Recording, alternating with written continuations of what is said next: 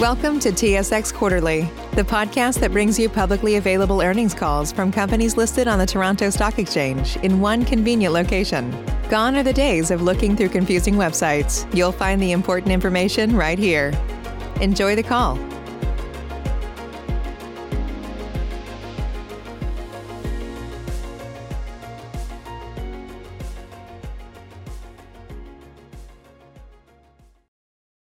Good morning. My name is Casey, and I will be your conference operator today.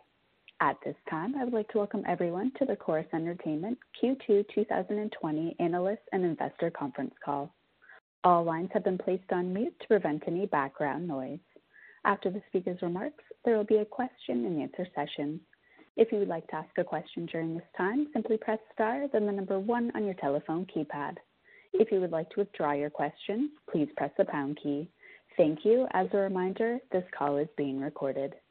I will now turn the call over to Mister Doug Murphy, President and C E O of Corus Entertainment. Please go ahead, sir.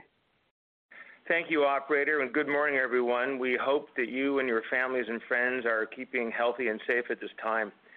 Welcome to Corus Entertainment's fiscal twenty twenty second quarter earnings call.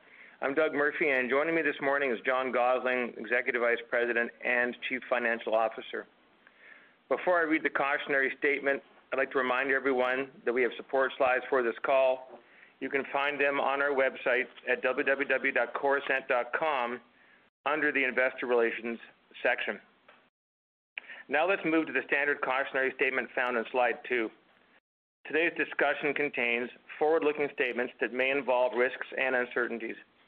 Additional information concerning factors that could cause actual results to materially differ from those in our forward-looking statements are contained in the company's filing with the Canadian Securities Administrators on SEDAR. With that, I'll offer some perspective on how Corus is managing our business through this challenging environment. Then we will briefly review our second quarter results. Turning to slide three. What an unprecedented time we find ourselves in today. Since the COVID nineteen virus reached its pandemic status a few short weeks ago, Canada's focus has been on keeping everyone safe and healthy. We applaud the government's efforts to manage the situation while providing Canadians with the information and guidance they need to stem the spread and flatten the curve. We also extend our gratitude to Canada's frontline workers, from our first responders and healthcare professionals to those who are equipping us with essential supplies and services. Canadians across the country are demonstrating incredible resilience and adaptability during these uncertain times. The same is true of our people here at Corus. Our workplace is being impacted by COVID nineteen, much like other businesses across Canada and around the world. Our utmost priority is to ensure the health and well-being of our employees, who continue to diligently serve the needs of our audiences, clients, and agency partners. We deeply understand that one of our foremost responsibilities as an essential national and local broadcaster is to provide the public reliable and timely news and entertainment programming, particularly in times such as these. On today's call, we will take this opportunity to provide you with an update on how we are navigating the COVID nineteen environment and the steps we are taking to maintain business continuity while we remain focused on advancing our strategic priorities. Led by our strong management team, we are well positioned to weather this, and we are acting decisively in managing our operations and financial position with the utmost of prudence. Let's turn to slide four. I'd like to take a moment to briefly review with you what we know, what we don't know, and what we're doing as we navigate these uncharted waters. Here is what we know. At Corus, we were quick to implement physical distancing and other measures as recommended by public health agencies. And where possible, our employees are working at home. We are united in our support of working with all Canadians to flatten the curve. With these new working arrangements now in place, we are open for business and working with our clients and agency partners to find creative solutions to adapt to this environment as we continue to provide our news and entertainment programming for Canadians. We know that as an industry, total T V viewing is up ten percent across the country as people are isolating at home. At Corus, we have seen material audience growth across our portfolio, including some significant shifting of audiences as a result of the cancellation of sporting events. With the Summer Olympics being postponed, we expect further audience shifting in favor of our Corus channels in the summer. Viewership on news is, as you can imagine, up to record levels.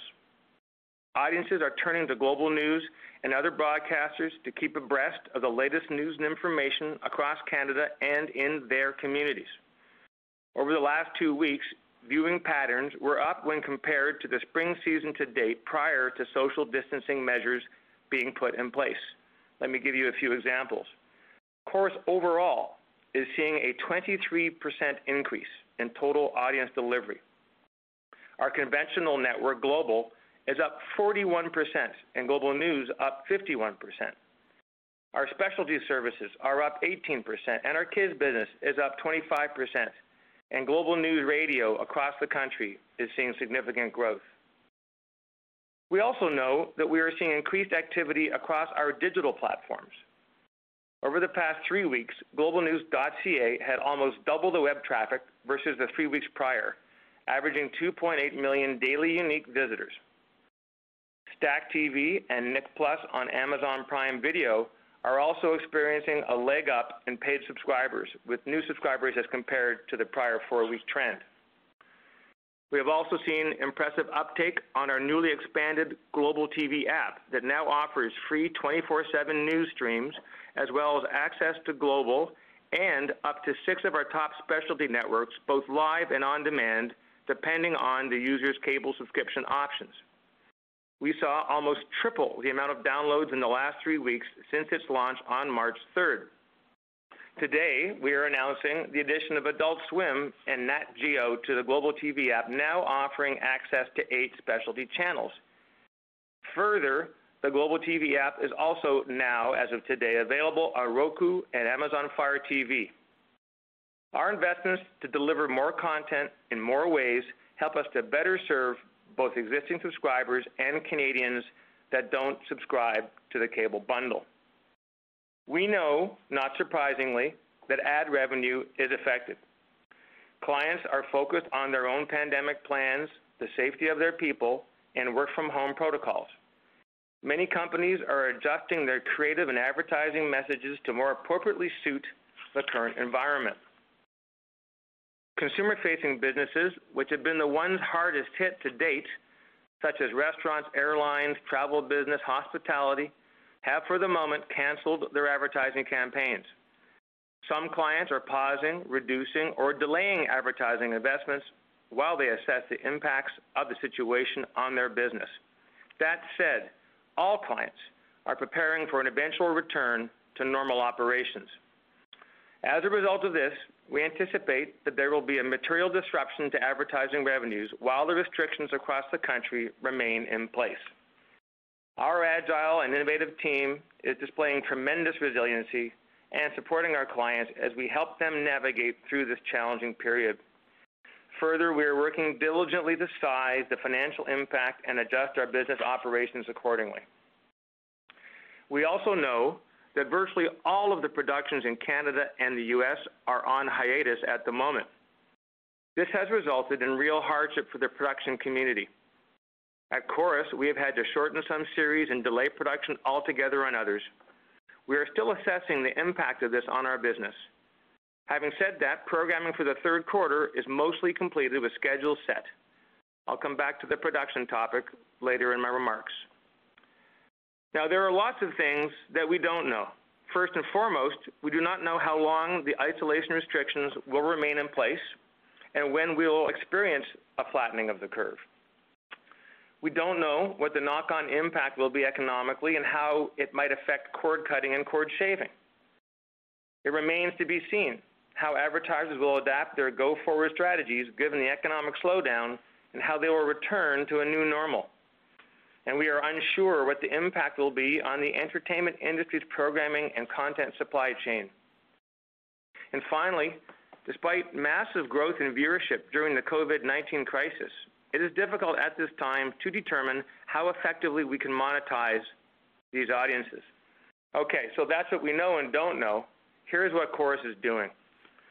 Against the backdrop of this uncertainty, I am exceptionally proud of the work the entire team is doing, and I am confident we'll exit this global crisis in good shape.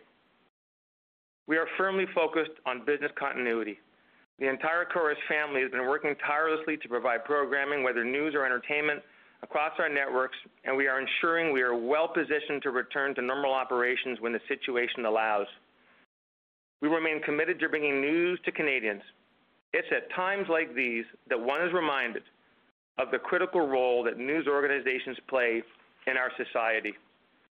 We are very proud of the work our Global News team does each and every day to ensure Canadians are well-informed, offering around-the-clock news and information when it is needed the most. Given that so many Canadians are at home rediscovering television, we have also launched a mix of both nationwide and targeted free previews on many of our networks to provide high-quality content to all Canadians in concert with our B D U partners. And given that all production is on a hiatus, we know that we have received substantial inbound interest for licensing content from Nelvana and Corus Studios from broadcasters and streaming platforms the world over. At Corus, we have a solid financial position, thanks to the focused efforts of our team over the past few years to manage our cost structure and delever the balance sheet. Further to that, we have already taken significant and immediate steps to manage our cost structure. These include a hiring freeze, cessation of all travel and entertainment, and the elimination of all discretionary or non-essential expenses, such as our annual upfront. In addition, we are evaluating the impact on our programming costs given the widespread production shutdown. And our discipline doesn't stop there. As the situation evolves, we will continue to assess the impact of the COVID nineteen crisis on our business and take any prudent but necessary measures to navigate this environment. With that, I'll hand it over to John to review our current financial condition and measures we are taking as precautions in this environment, as well as our Q two financial results. John? Thanks very much, Doug. Good morning, everyone. I hope you're all well and keeping safe. I'll start now on slide five. Our focus on rapidly deleveraging the balance sheet, maintaining financial discipline, and increasing our financial flexibility has been evident over the past six quarters. Over that period, we have repaid three hundred thirty-seven million dollars of bank debt, and that includes eighty-seven million dollars of bank debt we paid down in the first half of fiscal twenty twenty. This has resulted in reported leverage of three point zero times net debt to segment profit at the end of the second quarter, which includes the impact of the adoption of I F R S sixteen at the beginning of the fiscal year. Absent this change, net debt to segment profit would have been two point seven nine times. As a reminder, the company's debt is held solely by large financial institutions. The credit agreement, as well as amendments to the credit agreement, are filed on SEDAR at w w w dot sedar dot com. Calculation of leverage under the bank credit facility for purposes of testing compliance with the leverage covenant of four point zero times total debt to bank cash flow differs in several respects from the reported leverage of three point zero times. However, at the end of the second quarter, this result was coincidentally very similar. The implication of this is that we have almost a full turn of cover available under the bank leverage covenant. With this financial flexibility, we are well positioned to navigate this unprecedented period. We exited the second quarter with fifty-eight point five million dollars of cash and cash equivalents and our three hundred million dollars committed revolving credit facility, which expires in twenty twenty-three, remaining undrawn. As of today, we have twenty-five million dollars drawn under the revolving credit facility, which is reflective of normal course working capital flows. This committed revolving credit facility provides the company with sufficient liquidity to operate in these uncertain times. Our financial priorities remain unchanged. Importantly, we remain committed to increasing our financial flexibility over the longer term. In this environment, however, we believe it is prudent to conserve cash out of an abundance of caution. As such, the company expects to refrain from buying back shares under its share buyback program in the immediate term. Consistent with this approach, while the March thirty-first dividend was paid as scheduled yesterday, the board has elected to defer its decision on the declaration of the June thirtieth dividend payment at this time. The outside date for decision on the declaration of the June dividend is June ninth, by which point the company expects to have more clarity on the nature and length of the impact of the COVID nineteen pandemic. To be clear, we are not reducing, eliminating, or temporarily suspending the dividend at this time. Diligent management of capital and reducing costs will be in focus as we navigate through the unfolding COVID nineteen environment. I'll now provide a brief update on our Q two results, starting on slide six, before handing the call back to Doug. Our second quarter performance represents a solid result, particularly given last year's unusually strong T V advertising revenue growth of eleven percent in Q two. Consolidated revenues of three hundred seventy-six million dollars declined two percent compared to the prior year quarter, or one percent pro forma for the disposition of T L N last March. This result was driven by lower advertising revenues, partially offset by increased revenue from our content business, reflecting the benefits of our revenue diversification strategy. Our subscriber revenues remained resilient, growing one percent pro forma the disposition of T L N. Consolidated segment profit of one hundred sixteen million dollars for the quarter was up two percent over the prior year, or four percent pro forma the disposition of T L N, reflecting the benefit of general administrative cost savings and lower programming expenses, which were mostly due to the timing of our Canadian spend and the transition to I F R S sixteen. We delivered consolidated segment profit margins of thirty-one percent for the quarter, and that's up from twenty-nine percent last year. Consolidated net income attributable to shareholders for the quarter was eighteen point five million dollars, or nine cents per share, and that compares to six point three million dollars, or three cents per share in the prior year. Free cash flow of sixty-five million dollars was lower than the eighty-four million dollars in the prior year quarter, reflecting a catch-up from Q one on program rights spend and higher restructuring costs, partially offset by higher segment profit, removal of lease payments under I F R S sixteen, and reduced interest payments on bank debt. Free cash flow for the first half of fiscal twenty twenty was one hundred eighteen million dollars compared to one hundred twenty-six million dollars last year. Now, turning to our T V results on slide seven. Overall, T V segment revenues were down two percent or flat for the quarter pro forma the disposition of T L N. T V advertising revenue declined six percent or five percent pro forma, driven by lower audience levels on our specialty services and the reinstatement of simultaneous substitution for the N F L Super Bowl on a competitor network in the quarter. Our advanced advertising initiatives continue to perform well, representing twenty-four percent of English T V ad revenue in Q two. As we noted earlier, these are solid overall results given the tough comparables of eleven percent T V advertising growth in the prior year quarter. T V subscriber revenue was down two percent compared to the prior year, but adjusting for the disposal of T L N, subscriber revenue would have been up one percent, reflecting the strength of Stack T V on Amazon Prime Video and a retroactive adjustment upon renewal of a distribution agreement in the current year quarter. Merchandising, distribution, and other revenues were up eight million dollars in Q two, representing a fifty percent increase over the prior year quarter. This reflects a higher number of deliveries at Nelvana on current productions compared to the prior year, and a completed sale of subscription video on demand uh, programming and increased merchandising revenue from Nelvana. T V expenses in the second quarter were down three percent over the prior year, and direct cost of sales decreased one percent, while general and administrative expenses were down six percent, benefiting from a reduction in revenue-based costs, lower transmission costs, and the implementation of I F R S sixteen. Overall, T V segment profit increased two percent in the second quarter, and T V segment profit margins were thirty-three percent, and that's up compared to thirty-two percent in the prior year. Now, quickly turning to our radio results on slide eight. Radio segment revenues were twenty-eight million dollars, and that's a decrease of two point five million dollars for the quarter, impacted by softness in the retail advertising environment, as well as continued economic and ratings challenges in Alberta. Radio segment profit was four point six million dollars, and that's a decrease of zero point four million dollars in the quarter, given those challenging market conditions. However, segment profit margins in radio of sixteen percent were consistent with the prior year, reflecting our continued focus on expense control. With that, turn it back to Doug. Thank you, John. Moving to slide nine. Q two was a solid quarter for us, yet it feels like forever ago, given what's been happening around the world. Before closing, I wanted to reiterate some key points. We are actively managing the COVID nineteen situation.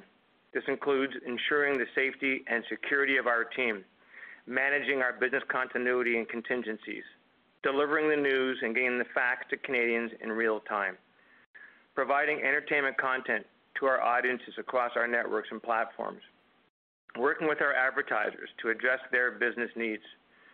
And finally, we remain, remain resolute in our financial discipline to maximize our free cash flow, manage our cost structure, and ensure continued financial flexibility for the road ahead. While I am always proud of what our team does, I am incredibly proud of how they have risen to this new challenge. We have quickly adjusted our way of working to ensure our audience get breaking news and great entertainment programming without interruption. Our teams are dedicated to supporting our customers, agency partners, and suppliers through this uncertain time. At the same time, we recognize the toll it has taken on our people, particularly where we have seen the shutdown of many productions across Canada for Corus and our other industry participants. We are confident that when we are able, we will have our production back in full swing. Over to slide ten. On a personal note, this past week, we were deeply saddened by the passing of the founder of our company, J R Shaw, who passed away peacefully at the age of eighty-five. Corus would not exist without J R, and all of us are aware of the great contribution he made to our company and to the Canadian media and telecommunications industry as a whole. From his tremendous vision and drive when he created our company in nineteen ninety-nine and the profound guidance and generosity of ideas he provided in recent years, he has defined our company. He was a classic builder, an unbridled entrepreneur. He had a soft spot for T V and radio. He reveled in the success of others and provided his unequivocal support. Our heartfelt condolences go out to his wife, Carol, to his children, Heather Shaw, Corus's executive chair, Julie Shaw, Corus's vice chair, and Brad Shaw, the C E O of Shaw Communications, as well as to J R's grandchildren and great-grandchild, not to mention his extended network of family, friends, and business colleagues. In closing, I want to assure all of you on the call that we have the utmost confidence and belief in our team and our collective ability to get through this together. As ever, we will be available to you for questions in the days and the weeks ahead. We would like to acknowledge and thank our audiences and suppliers, clients, partners, and the government, both federal and provincial, as we all work together to weather the storm. Thank you, and back to you, operator. Thank you. As a reminder, ladies and gentlemen, if you would like to ask a question during this time, simply press star, then the number one on your telephone keypad. Once again, that's star, then one, if you would like to ask a question. Please stand by while we compile the Q and A roster. And your first question here comes from the line of Vince Valentini with T D Securities. Please go ahead. Your line is now open. Yeah, thanks very much. And let me pass on my condolences for the Shaw family as well. J R was a great man. Um, if I can start just on uh, program rights, and maybe more for John. So it was one hundred forty-eight million dollars spent in the second quarter versus one hundred twenty-seven million dollars last year, and you're up thirty million dollars year to date. Is this just all timing and, and the C R T C commitments, and given production slowdowns, plus maybe you can comment on any relief the C R T C may be willing to, to grant you during these unprecedented times? Should we expect to see a pretty material uh, reduction in the amount that you spend on your program and film rights in the second half? Why don't I take the second half question? I'll let John address the first half, um, Vince, and thank you for your comments about J R. Um, it, it's obvious that given that, you know, all, all the productions in Canada are on hiatus, that there will be an impact on our programming, uh, cash investments and amortization. At this juncture, it's just, just too difficult to predict the, um, the size and scope of that. Um, you know, obviously, we're all hoping that, you know, we can get back in business on these productions as soon as possible, but to be prudent um, and safe, it's likely that we won't. So that's some of the work we're doing, you know, right now is staying close to our partners, both in the U S and Canada, to try to understand the status of their various productions. But I think it, it's safe to say that th- there will be a cost and cash impact, which will be favorable, um, uh, and the details of which we'll be more able to provide in the next quarter results. Based on the on the cash flows, um, you're right, both in the quarter and year-to-date, we're up about twenty-one million dollars of cash out on programming. That is, um, is many, many moving pieces. I'd say the larger pieces are around what you mentioned, the Canadian production. Uh, we did have a ramp up that was occurring uh, for the back half of twenty uh, and into the beginning of twenty-one. So you'll see some effect of that in the second quarter for sure. There can also just be timing um, matters that happen quarter to quarter, even over the year end. So uh, there's a little bit of that on the foreign programming supply, but it's mostly the Canadian, as you as you point out. Okay, I'm gonna, I'll try to limit it to two more here. I'm sure there's lots of questions on the line. Let me ask one on cost first. So the restructuring costs were ten million dollars Q two versus four million dollars last year. Is that in any way related to initial efforts to maybe try to reduce your cost structure, or did that all predate the crisis? And, and either way, can, can you add any more financial detail to these discretionary costs that you talked about of trying to reduce in terms of uh, travel and upfront and, and other things? Sure. Uh, so in the quarter, there were several things going on. There's, I think, ongoing uh, restructuring that happens at Corus. Uh, it was not COVID nineteen related. That um, that wasn't occurring in Q two.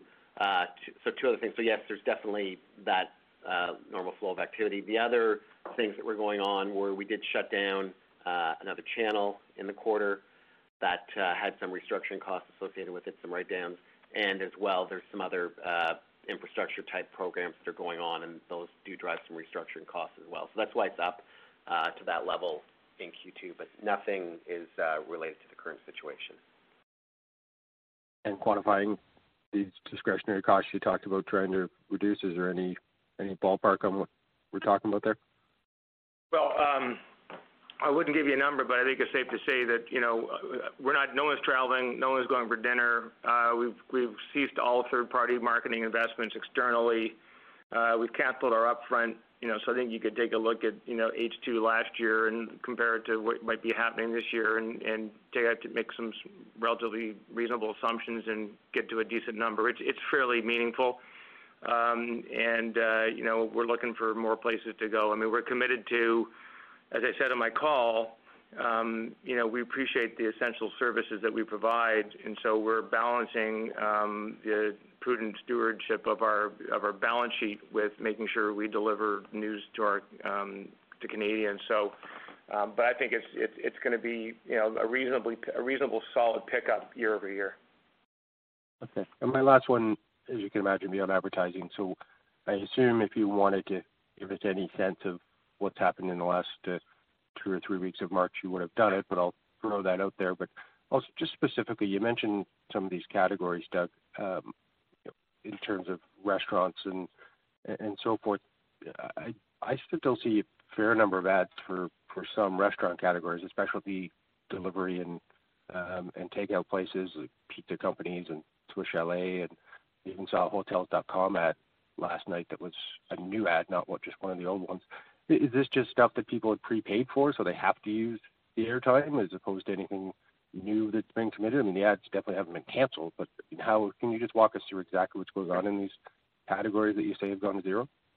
Absolutely, and and I'm very pleased to hear that you're watching more television, Vince. That's great. Um, so no, there's lot there's lots of uh, this is part of the so, so you know, a lot of advertisers hit the brakes and they're retooling their messages. So there's a ton of examples. Um, in local and national radio and in television. The, the Hotels dot com example, Captain Obvious, I think is a great one, and it's a new P S A urging us all to stay at home. Um, you know, we, you know, we're seeing a new advertising campaign, some Garnier hair products, you know, basically with touch-up products for, you know, for your roots, not your roots, of course, but those of us that have roots. Um, Ford, you know, Ford's got a new campaign saying, you know, for those of you who Um, have leases and need to rearrange payments, you know, please reach out to Ford. Subaru uh, has got spots thanking frontline workers. These are all new campaigns that have been lit up in the last couple of weeks. So, you know, in many cases, there's been a cessation of, of campaigns that were booked. We, we've shifted dollars, and we've tried to retool the message. Um, we have other examples, you know, locally of, of you mentioned, you know, restaurants doing home delivery. Um, you know, appliance stores trying to create safe shopping environments, I T companies helping Canadians set up home offices, professional service organizations, employment law, lots of those coming to the fore, automotive repair shops, you know, offering pickup and drop-off services. So it, you know, this is part of the work that the teams are doing. And I mentioned I mentioned Creative Solutions. We're we're reaching out to all of our partners because they still have businesses they have to run, and the ones that are able to remain open are still looking for ways to drive sales. And then the ones that are required to be um, sort of shut down, they are working feverishly to develop, you know, the, the return to normal, and we're building campaigns at the moment for that. So if that gives you a little bit of color, um, you know, hopefully that's of use to you. Yeah, very helpful. I'll pass the line. Thanks, Vince. Be well.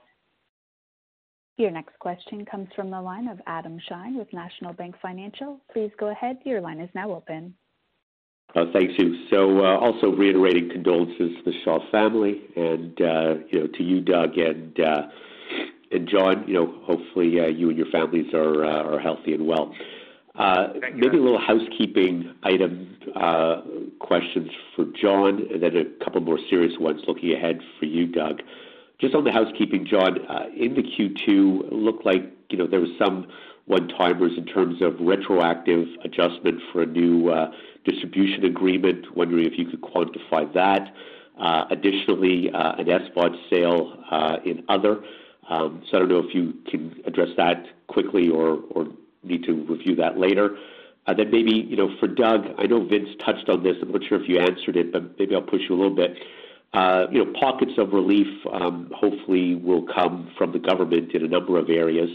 Um, you know, I know there's been some uh, relief in regards to Part One fees, but that seems to be more looking ahead somehow into the fiscal twenty-one. Maybe you could, you know, sort of clarify that, maybe even quantify that, and address any other areas of potential relief that you see potentially coming to further help address some of the top-line pressure. Sure. Hey, Adam. Um, I'll, I'll get into the numbers. So on subscribers, there were uh, two things, well, maybe three things in there this quarter.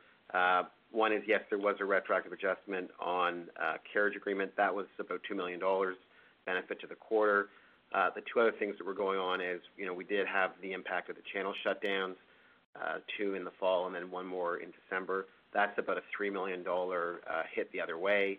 So those two items don't quite offset. Uh, and then, you know, given that we were up one percent pro forma, uh, you can imagine that Stack T V is performing well, and it's it's adding uh, to um, to that line. So those are the three kind of moving parts in subscribers for the quarter. In terms of S V O D, that's about a three million dollars item in Q two. Uh, that that particular deal is now on an eighteen-month cycle, so you would have last seen it in Q four of eighteen. Uh, so that's why it's there now. And just before Doug gets to the government relief, the, the benefit of the Part one fee reduction, um, and these are based on the government's fiscal year, so that's, that's April to March. Uh, so starting now, that's about a two million dollars cash and, uh, and expense benefit to us, starting uh, this month. Yeah, Adam, I, I've been in very regular contact with Ottawa, um, the, the Heritage Ministry, and, and other uh, players, uh, and we're advocating for relief measures for the broadcast and production industries. Um, we understand the government is working on a variety of programs to support multiple sectors in the Canadian economy, many of us, all of us who were impacted by the crisis, um, but there's active discussion. So a couple, a couple comments. Firstly, um, you know, some of the existing measures that have been announced, uh, for example, deferring remittance of G S T, H S T, Q S T collected from February, April through to end of June without penalty is a, is a helpful uh, on cash. Similarly, the ability to defer income tax installments um, to September first without penalty is another cash uh, benefit. So those are things that um, are helpful. John mentioned the C R T C Part one fees. Uh, you know, uh, there also has been the announcement of a wage subsidy, um, but we're not quite uh, yet of the details and visibility as to whether or not um, Corus would be eligible for that.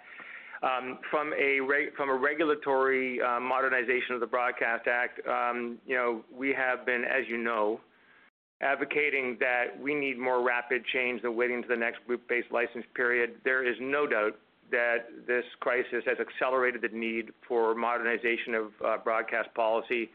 Namely, um, we are strongly of the view that the sole obligation for us should be to provide news, uh, local, national, television, radio, digital, to Canadians um, on a timely and important basis. This is a, a, a pandemic that is rife with fake news, and it's our job to provide real news, and that our uh, our traditional obligations of, C- of Canadian programming expenditures need to be com- commensurately reduced. Um, we'll see how that plays out. Um, in a practical manner, there's no way that we can spend the money we have to spend this year given the shutdown in production.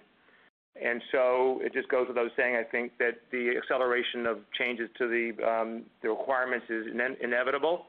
Um, uh, but at the moment, there's nothing that's been uh, specifically revealed. But we do anticipate, based on um, discussions I've been having, that measures should be revealed in the coming weeks that uh, would be mindful of the pressure that the broadcast and production sectors are under. Right. So thank you for that. I'll queue up again. Thanks, Adam. Your next question comes from the line of Aravinda Galapasic with Canaccord. Please go ahead. Your line is now open. Good morning. Thanks for taking my questions. And uh, Doug and John, I hope you guys are doing well. Um, on the, um, I wanted to start on the dividend and sort of the decision to declare, uh, to sort of defer the declaration. Uh, can you give a little bit more color as to how you're thinking about the dividend? I mean, is there sort of a, a red line in terms of the ad trends that you're looking at? You know, should that be crossed, then you'll probably uh, you know, look, think about uh, the options you have, including suspension or reduction and so on. Um, and, you know, whatever color you can uh, provide on, you know, what that red line would look like, given sort of the headroom that you typically have in terms of that, uh, to that, div- to that dividend.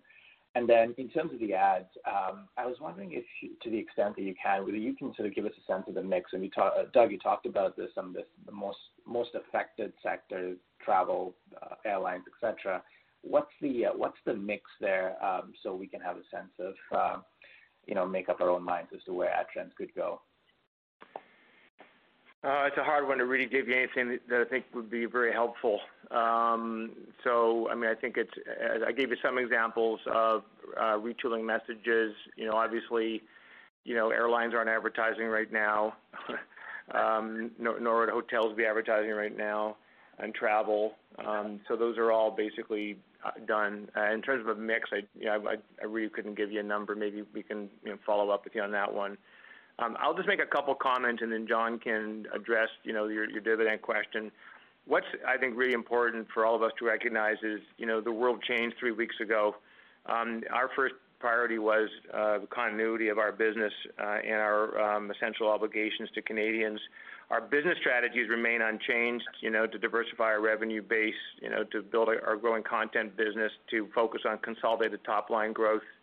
Save and except for the Super Bowl simulcast in the last quarter, I think we delivered on what we said we would do. Um, we are obviously at this juncture taking a very aggressive position on our cost structure, but we're also supporting our employees across the country uh, who are working for Corus um, and isolating in their homes at this time with their families. Um, uh, so our financial position is solid, um, but we're recognizing that the world's changed and we're just positioning our company, you know, to endure whatever lies ahead. And then, as, as I say, always it's hard to look around the corner. And once again, it's hard to look around the corner. I'll let John talk a little bit more about the dividend. Sure. Thanks, Doug. Uh, you know, Aravind, as, as we said, both in the uh, press release and then in the prepared remarks, it really is an abundance of caution right now, just given that, you know, we, we really don't know how long this is going to go on for and, and what the overall impact is ultimately going to be. So, you know, I think really what's happening here is, you know, we do have time on our side. We just paid the dividend uh, yesterday. And the next one's not uh, normally scheduled till June thirtieth. So it, it just struck us that the timing uh, really doesn't work in our favor. That timing is kind of a hangover from when we had a monthly dividend. So the um, you know, the attitude of let's just see how this goes. We've got lots of time. I think is is just being very very prudent.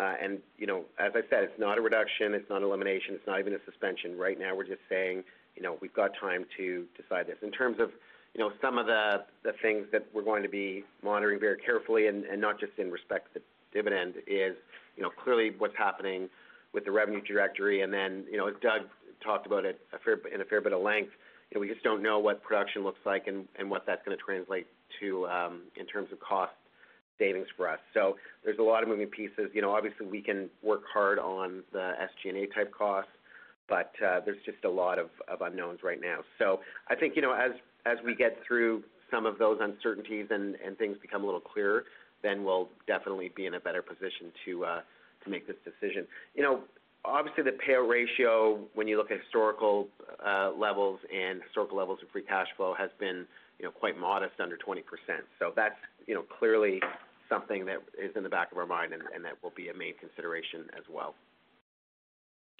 Thanks, John. Just a quick follow-up, and I apologize if I missed that uh, during your prepared remarks. Uh, with respect to the covenant, um, can you just uh, clarify uh, whether the, the, the covenant is sort of ex I F R S sixteen or it's actually factored in uh, the accounting change? Sure. So, you know, I mentioned that the, the calculation is different, but coincidentally the outcome is very similar to the net segment, sorry, the net debt to segment profit that we report of three point zero times. So here, here's the three differences, just to be very clear. One is it is before I F R S sixteen, so debt levels are measured before the lease liability. It's just the bank debt. Uh, number two is it's proportionate EBITDA. Effectively, it's not consolidated EBITDA. Uh, is is the other uh, key difference, I think, in the calculation, and uh, and it's it's on a trailing twelve month basis, which is what we also do for. Um, for the uh, reported number. Okay, thank you. I'll pass the line. Thanks, Aravinda. Be, be safe. Your next question comes from the line of Mara Yagi with Desjardins. Please go ahead. Your line is now open. Uh, thank you for taking my question. And uh, again, I uh, I hope everyone stays safe and uh, work from home uh, until this is over. Uh, so I wanted to ask you a question yesterday. I was uh, listening to uh, the highest rated uh, radio channel here by the Bell Media um, group in Montreal. And for two hours, I did not hear one advertisement, which, you know, I, I kind of was stunned by it. Uh, I wanted to ask you, uh, on the radio side, we talked on the T V side, but on the radio side, how are things uh, going in terms of advertising? And uh, it seems to me this more likely to be more affected, I guess, by from T V. Uh, can you maybe add some clarity on, or some uh, quality, uh, quality, you know, give some quality in terms of where we're going in terms of ad trends there?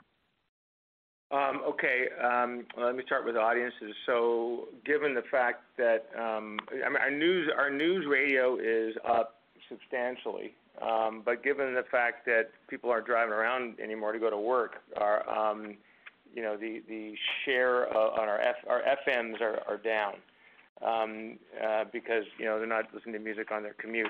From a category perspective, you know, you're seeing stuff like. Um, Uh, restaurants, as I said before, furniture stores, uh, some of those other players not advertising. Professional services are advertising. Um, government is actually advertising quite a bit more now, as you've probably noticed, maybe not in Montreal, but certainly here in Ontario. Um, but but the, the, the likely suspects in terms of, of categories, like movies, you know, n- not advertising, um, uh, auto, quite a bit slowed down. No one's no one's going for cars. Real estate, you know, open houses are not happening. So those are all things that are kind of in the moment that we're experiencing. Um, I, I you know I wouldn't want to quantify it per se, but I would say that um, you know the local businesses are the ones I think they're going to get the most hardly hit. They're also the ones that I think you know the government's trying to support. So um, you know I'll just leave it at that. Right. So, yeah, exactly. So, you know, on the radio side, it's more probably local than on the T V side. But um, do you see a, um, you know, Vince was referring to this uh, earlier, uh, some of the ads that you're seeing right now on T V, are they, are they uh, prepaid ads or uh, pre uh, um, uh, agreed on slots that they are basically filling up because they agreed to them uh, historically? Uh, and how about new ad campaigns? Uh, you know, going into the next couple of months, how are you seeing those getting affected by COVID nineteen? Yeah. So thank you for the question. Um, so let me just give you a couple examples. So we're taking, you know, we're we're do, we're taking immediate.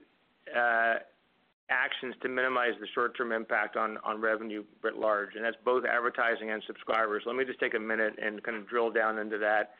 Um, in terms of advertising, what we're doing is we, we're leveraging our in-house production to ensure we can rep reposition the creative and to engage with new business initiatives given the reality. So restaurants turning their focus on not, not you know, in-store dining, but on delivery, for example. I mentioned a couple examples earlier in my call about what's been happening with other advertisers. Um, you know, we've also developing a banner, um, which you'll see in the, in the coming uh, days, I hope, or week anyways, called hashtag Canada Together.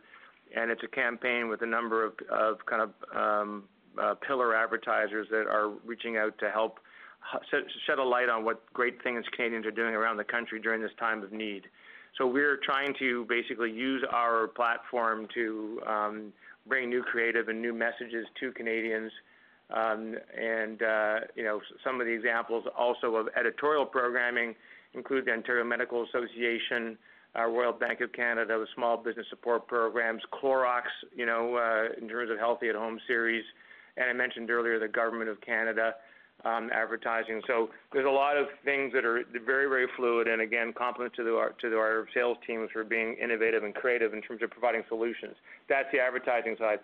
I, I don't want everybody to lose sight of the subscriber side because there's a, there, there's a, there's a very good story there, um, and we're focused on building deeper audience connections. Hey, listen, Canadians are rediscovering television right now.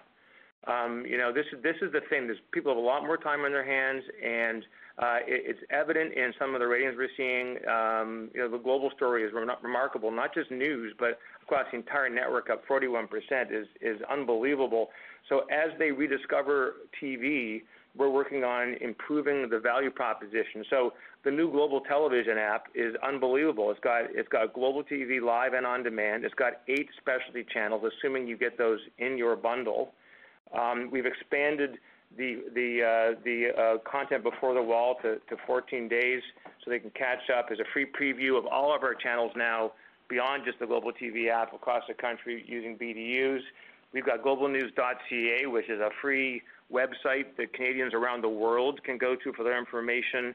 And we also mentioned in a remark Stack T V, um, and, which we're um, promoting with a new campaign, and Nick+ on our networks to promote Um, new subscribers. So, um, you know, the, the results of the Q two on subscriber, I think, are notable, especially pro forma. And um, we expect to continue to, to focus on those areas to ensure we can provide Canadians who don't have a cable subscription with our content, um, and those that do, to give them a better value proposition so they'll stay subscribers for the future. Great.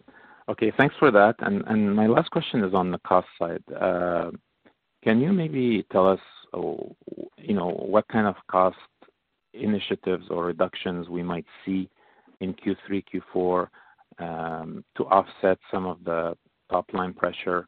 And also, when you think about uh, the business going forward after we get out of this uh, COVID nineteen situation, which definitely I think hopefully we will, uh, are you seeing a potential uh, cost Uh, change in the structure of your business that can improve margins going forward as you learn from uh, the current situation in order to improve your cost structure going forward?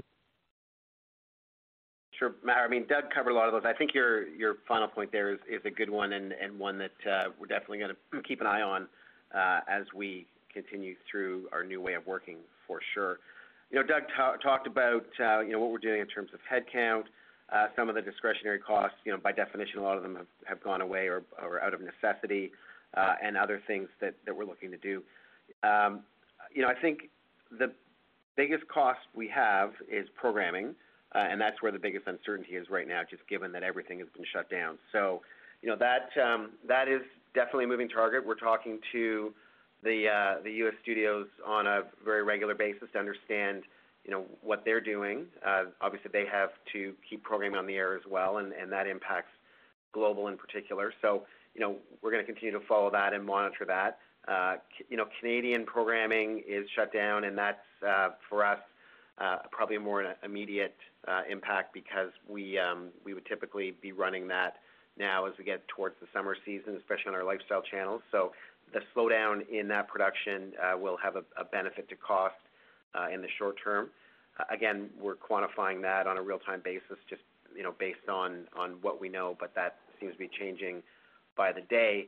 Uh, you know, so we're going to continue to work hard. You know, we, we've sent people back and said, you know, if you've got costs that are committed, let's figure out if that's actually the case.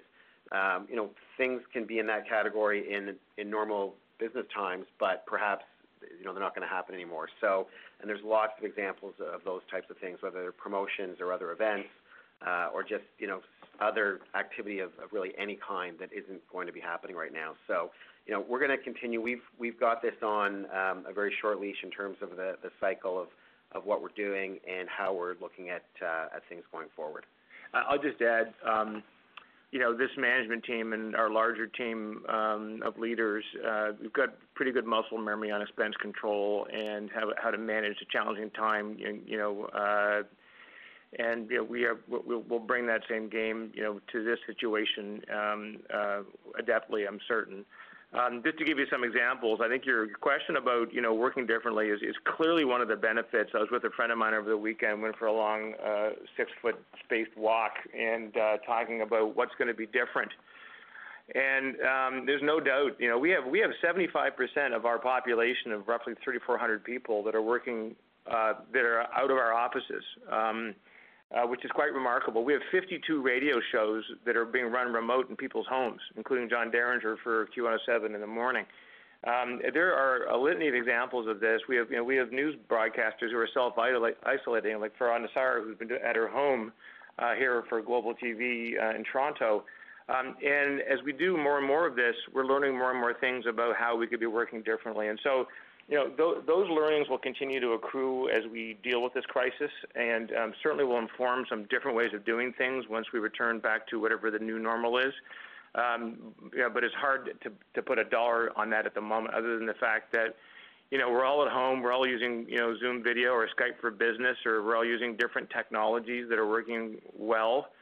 Um, and uh, I think that will open the doors to uh, lots of interesting opportunities in the in the future. Okay, thank you. Thank you, and be safe. Your next question comes from the line of Jeff Fan with Scotiabank. Please go ahead. Your line is now open. Thank you. Good morning. Um, my condolences to the Corus and the Shaw family, and Doug and John, hope you're both well. Thanks, John. Um, I want to just focus a little bit more on the programming cost. Um, I mean, there's two aspects here I think you touched on a little bit regarding your production and your delivery of shows, as well as the output agreements that you have with U S studios. So maybe on your production, um, you know, Canadian production shut down. It sounds like in your comment that you're still delivering your shows through Q three. I just want to clarify that, um, that you're still getting a delivery done on your end. And then flip it to the U S output deals. Um, I know, like, what is, what do you getting from the U S studios now in terms of delivery schedules through the next three to six months, like based on shows that have been uh, produced and post-production? Are, are you going to get shows delivered to you?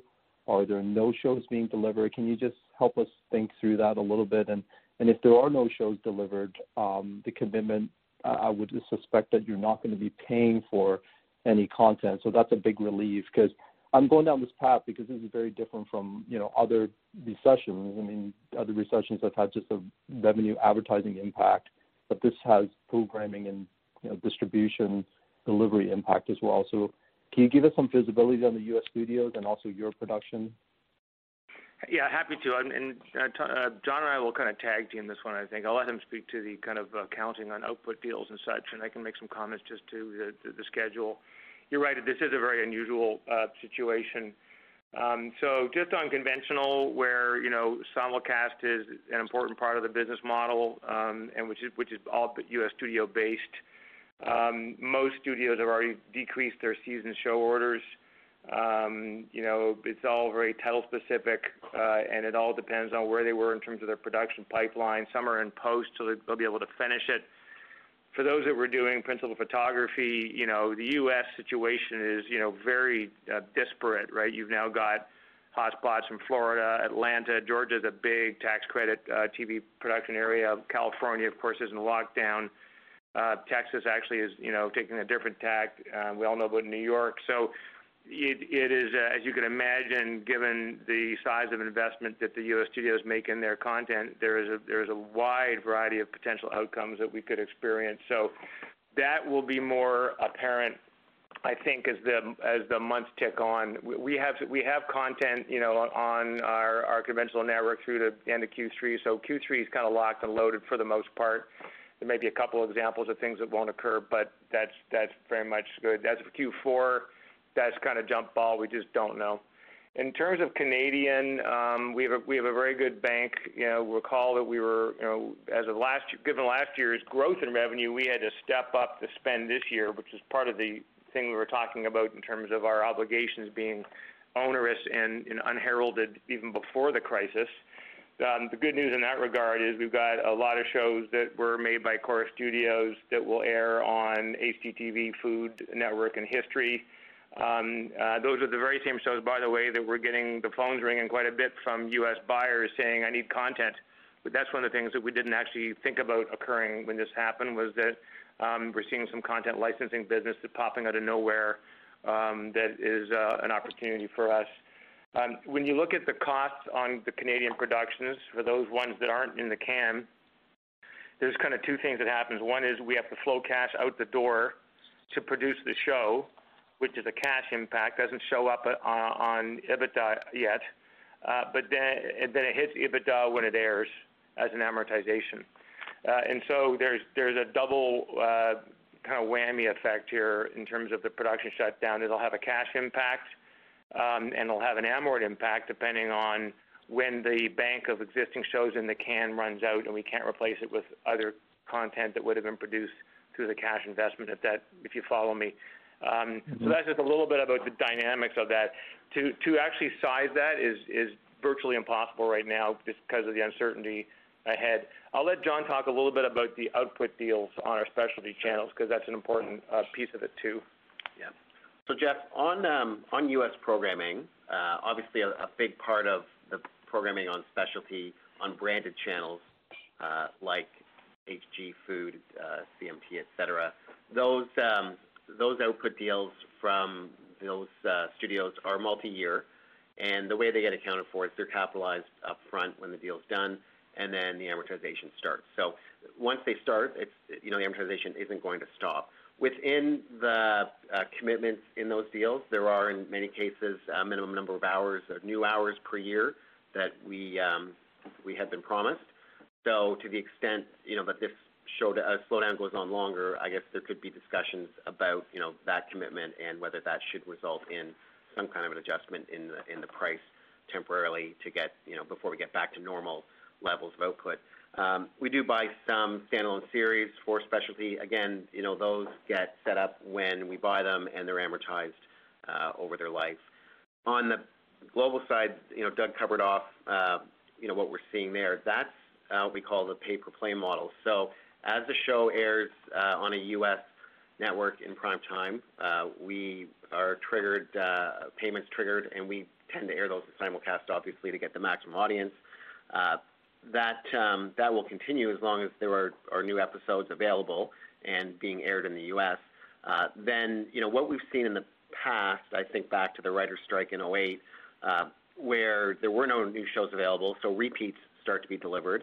Uh, the good news there is we used to have a model back then where we paid the same price basically for a repeat as an original. The model has changed significantly now. So yes, we will still pay for certain repeats, but it won't be at the same price as what we pay for an original episode. So I think that will be helpful uh, going forward. Now, you know, obviously audiences on repeats are different than audiences on originals, but, you know, given that there is a challenge in monetizing audiences, uh, that is a, a different scenario than what we've seen in the past.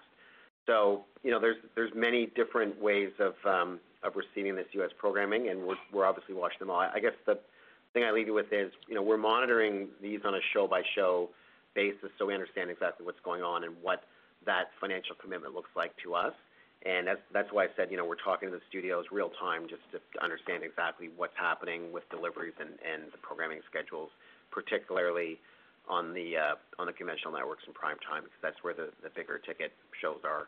Let me just maybe add a couple other comments. Um, Again, I've used the term, and I've used it purposefully, that Canadians are rediscovering television, certainly the, the millennials. Um, and uh, and the notion of having repeats over the summer um, might actually be a pretty good thing. It'll be less expensive than typical, and there's no Olympics, so people will be at home discovering shows that they might have missed because they were too busy doing other things before the crisis hit. So.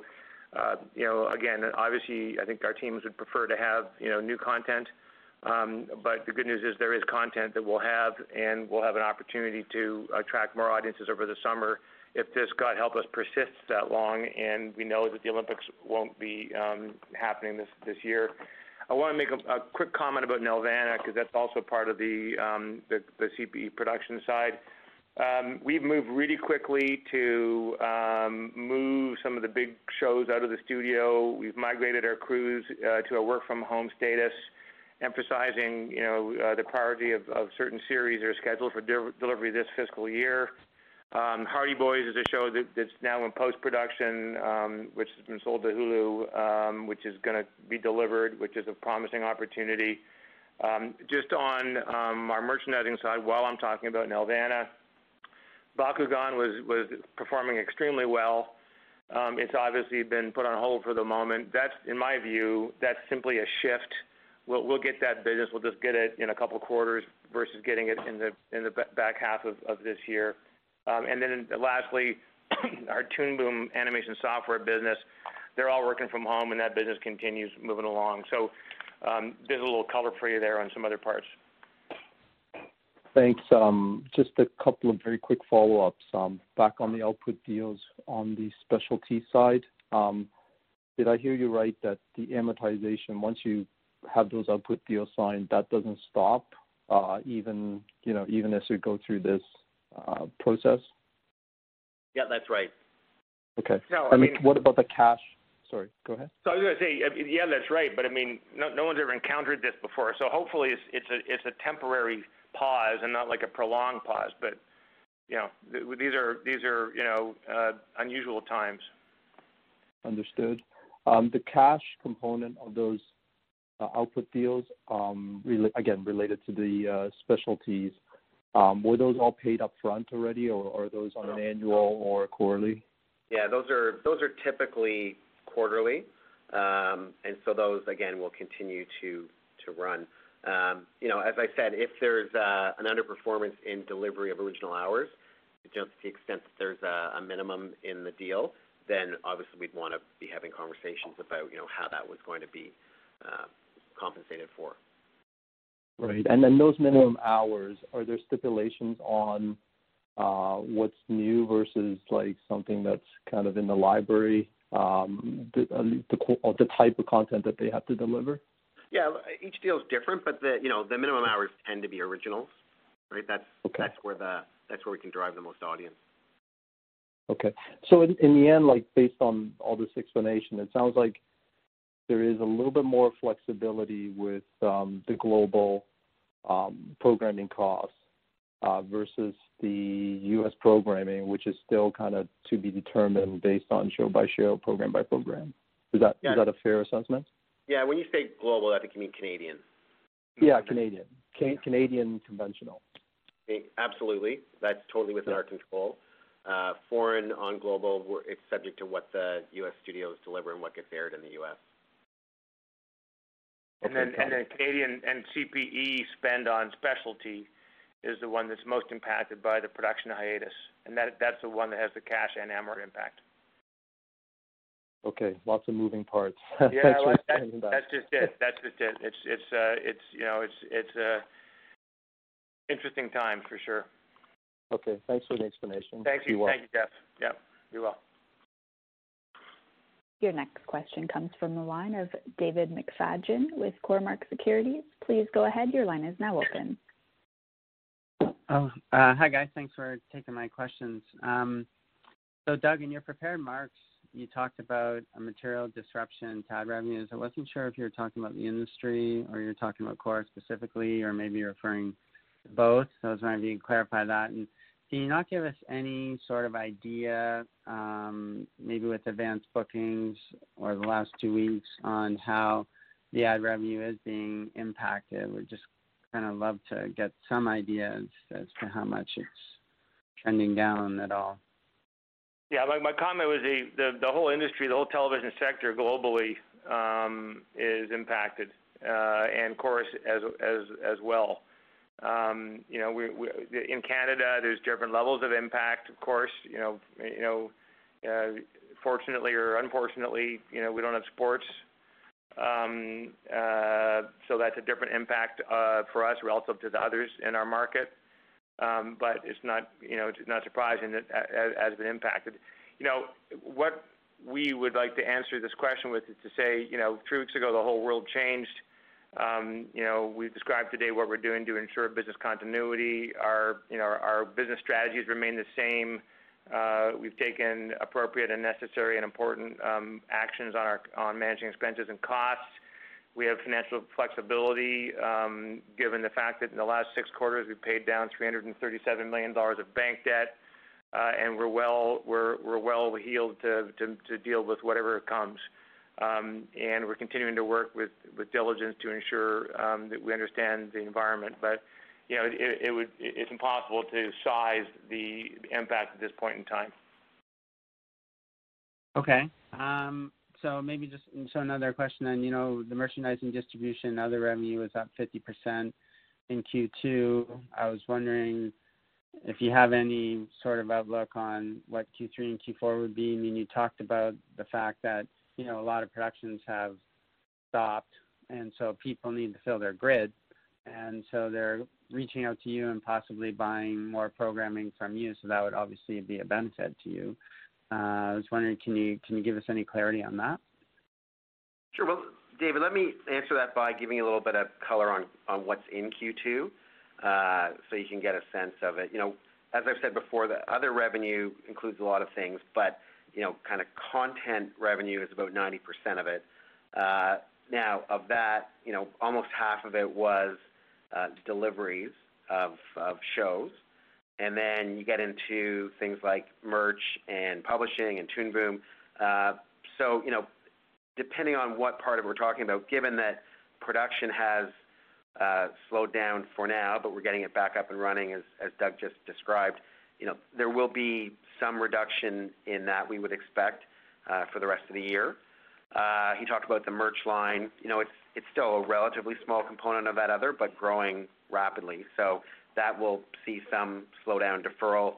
And on the on the publishing side, you know, again, that had a strong quarter, but, you know, we do know that some of the online uh, booksellers, that is. Amazon, have stopped shipping books. So, you know, that, that will slow down the publishing side. Having said all that, you know, the activity underlying uh, the development uh, will continue, and, and those teams are being equipped to work from home as well. Uh, so, you know, the, the big items, I'd say, are looking like they're going to slow down probably temporarily, uh, but yeah, there are opportunities for sure. We've got that big library at Nelvana and gr- the growing library at Corus Studios, so that is an opportunity. We can't size that right now because those deals are all in flight. Okay. All right. Thanks a lot, guys. Thank you, David. Your next question comes from the line of Tim Casey with B M O. Please go ahead. Your line is now open. Thanks. Good morning. Um, just following up on the advertising discussion, Doug, can you comment on what sort of process you guys are going to go through and the industry, given, you know, we're we're coming up to upfront season. Obviously, that's canceled across the board, but just, you know, no one can really uh, uh, set a schedule yet, given the production issues you, you've detailed.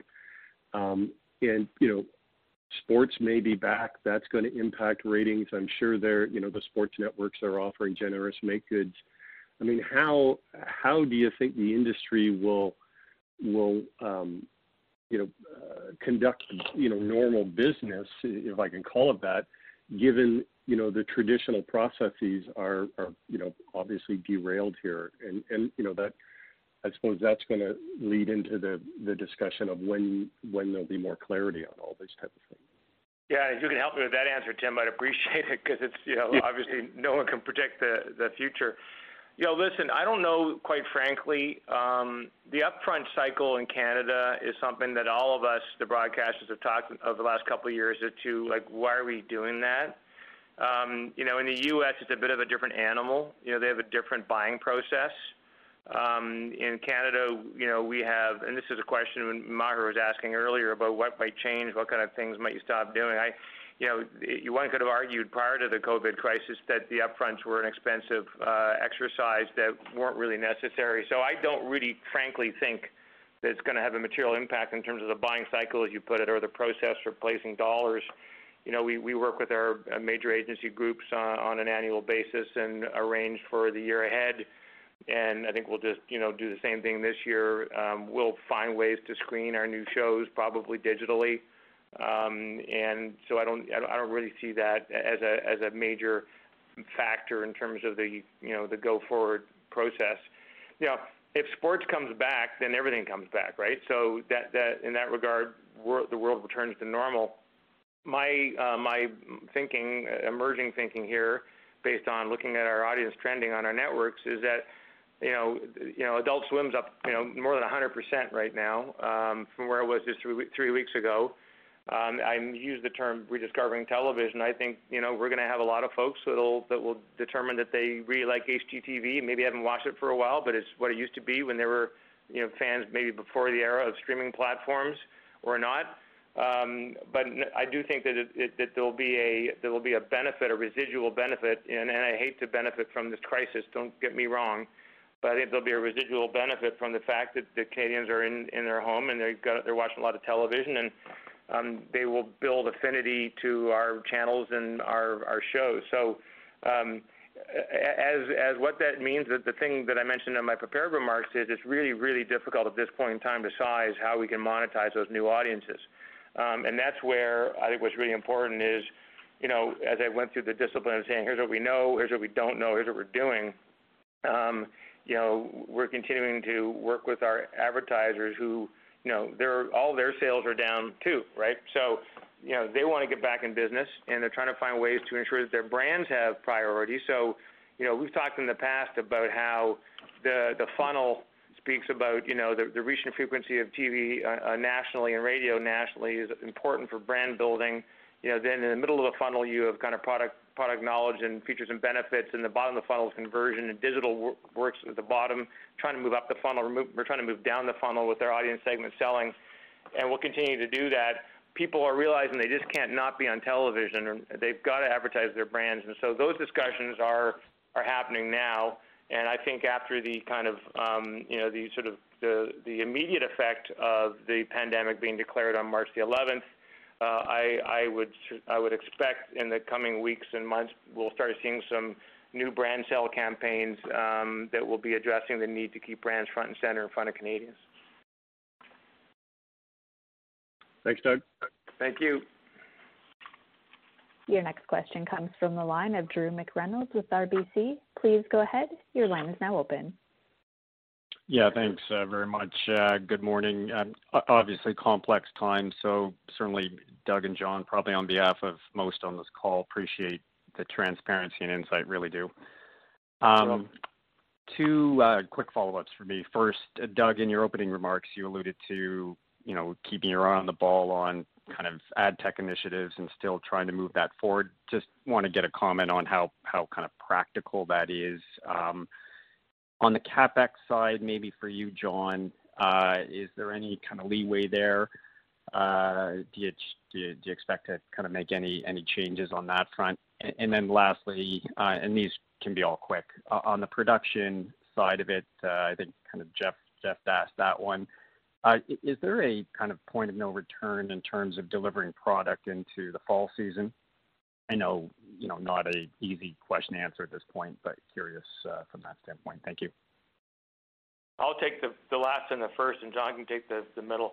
Um, is there a point of no return? Listen, I mean, uh, you know, the nice thing about our model is that we, you know, we, we license in content, but we also sell content globally, and you know, we understand, you know, where lots of content lives. Um, and so our teams are already being um, very creative in terms of uh, identifying potential sources of new programming if needed, you know, for the fall season. So, it'll be different, um, uh, but I don't think it's, it's life-threatening by any means whatsoever. Um, so that, so that, that was that one.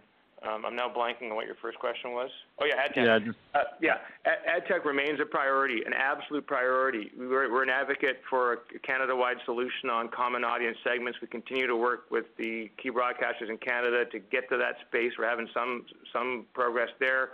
Um, our audience segment selling initiatives, we're not turning off the tap on that one. Um, that's fundamental to transforming how we sell television, which is critical for the future state. Um, and I would suspect, quite frankly, that we'll probably see some interesting new targeted campaigns coming out of that, given the realities of the situation at the moment. But I think advertisers are still sort of redoubling and figuring out where they want to go. So, um, but our advanced advertising team and our, our, cinch, our cinch initiative and all those things we've spoken to you in the past remain a priority. So, Drew, on, on CapEx, the short answer is yes, there's opportunity. You know, we have a relatively low capital intensity of just two percent, but Um, you know, if I think of what some of the bigger projects are, you know, Doug just actually touched on on some of them that we want to keep going on because they will drive either revenue or cost efficiency. So those remain important. Uh, now, there's a practical question about how much, you know, we can do, and we do rely on certain vendors um, in some of those cases. So, you know, that's a, that's an ongoing, just like everything else, uh, you know, an ongoing kind of watch in terms of, you know, how those things can proceed. There's going to be some pressure, obviously. You know, we didn't have a workforce that was completely equipped to work from home. We got ahead of that very quickly, so we've deployed almost one thousand laptops uh, in the last few weeks. That obviously will come at a, at a slight capital cost, but certainly well worth the investment. But, you know, overall, we're, like all costs, we're going to, you know, take a very close look at, at what's in CapEx and, uh, and figure out what we can absolutely, you know, do without uh, in, in the near term as we, um, you know, as we have to see how long this is going to go. Okay, thanks very much. Thank you, Drew. And I'm showing no further questions in the queue at this time. I will turn the call back over to Mister Doug Murphy for closing comments. Thank you, operator, and thank you, everybody, for the time you've taken today to ask questions and inquire as to um, what Corus is doing uh, to ensure business continuity, the safety of our people, the essential services we provide to Canadians, and, and managing our business. Uh, We uh, appreciate all your support. We, we implore all of you to take care of yourselves, be safe, um, and we look forward to speaking to you in the weeks uh, and months ahead. Thanks very much. Bye-bye. And ladies and gentlemen, this concludes today's conference call. Thank you for your participation. You may now disconnect.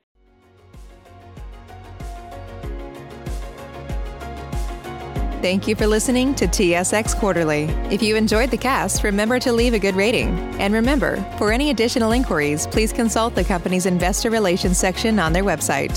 See you next time.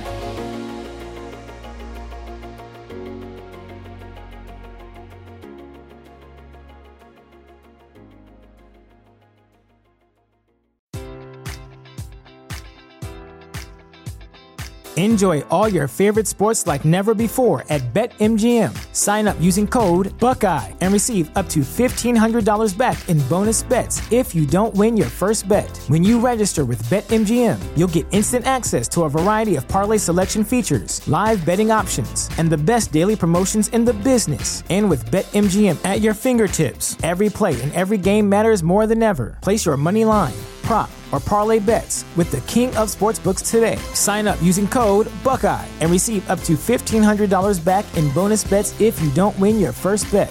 BetMGM and GameSense remind you to play responsibly, twenty-one plus and present in Ohio, subject to eligibility requirements. Rewards are non-withdrawable bonus bets that expire in seven days. Gambling problem? Call one eight hundred gambler in partnership with M G M Northfield Park.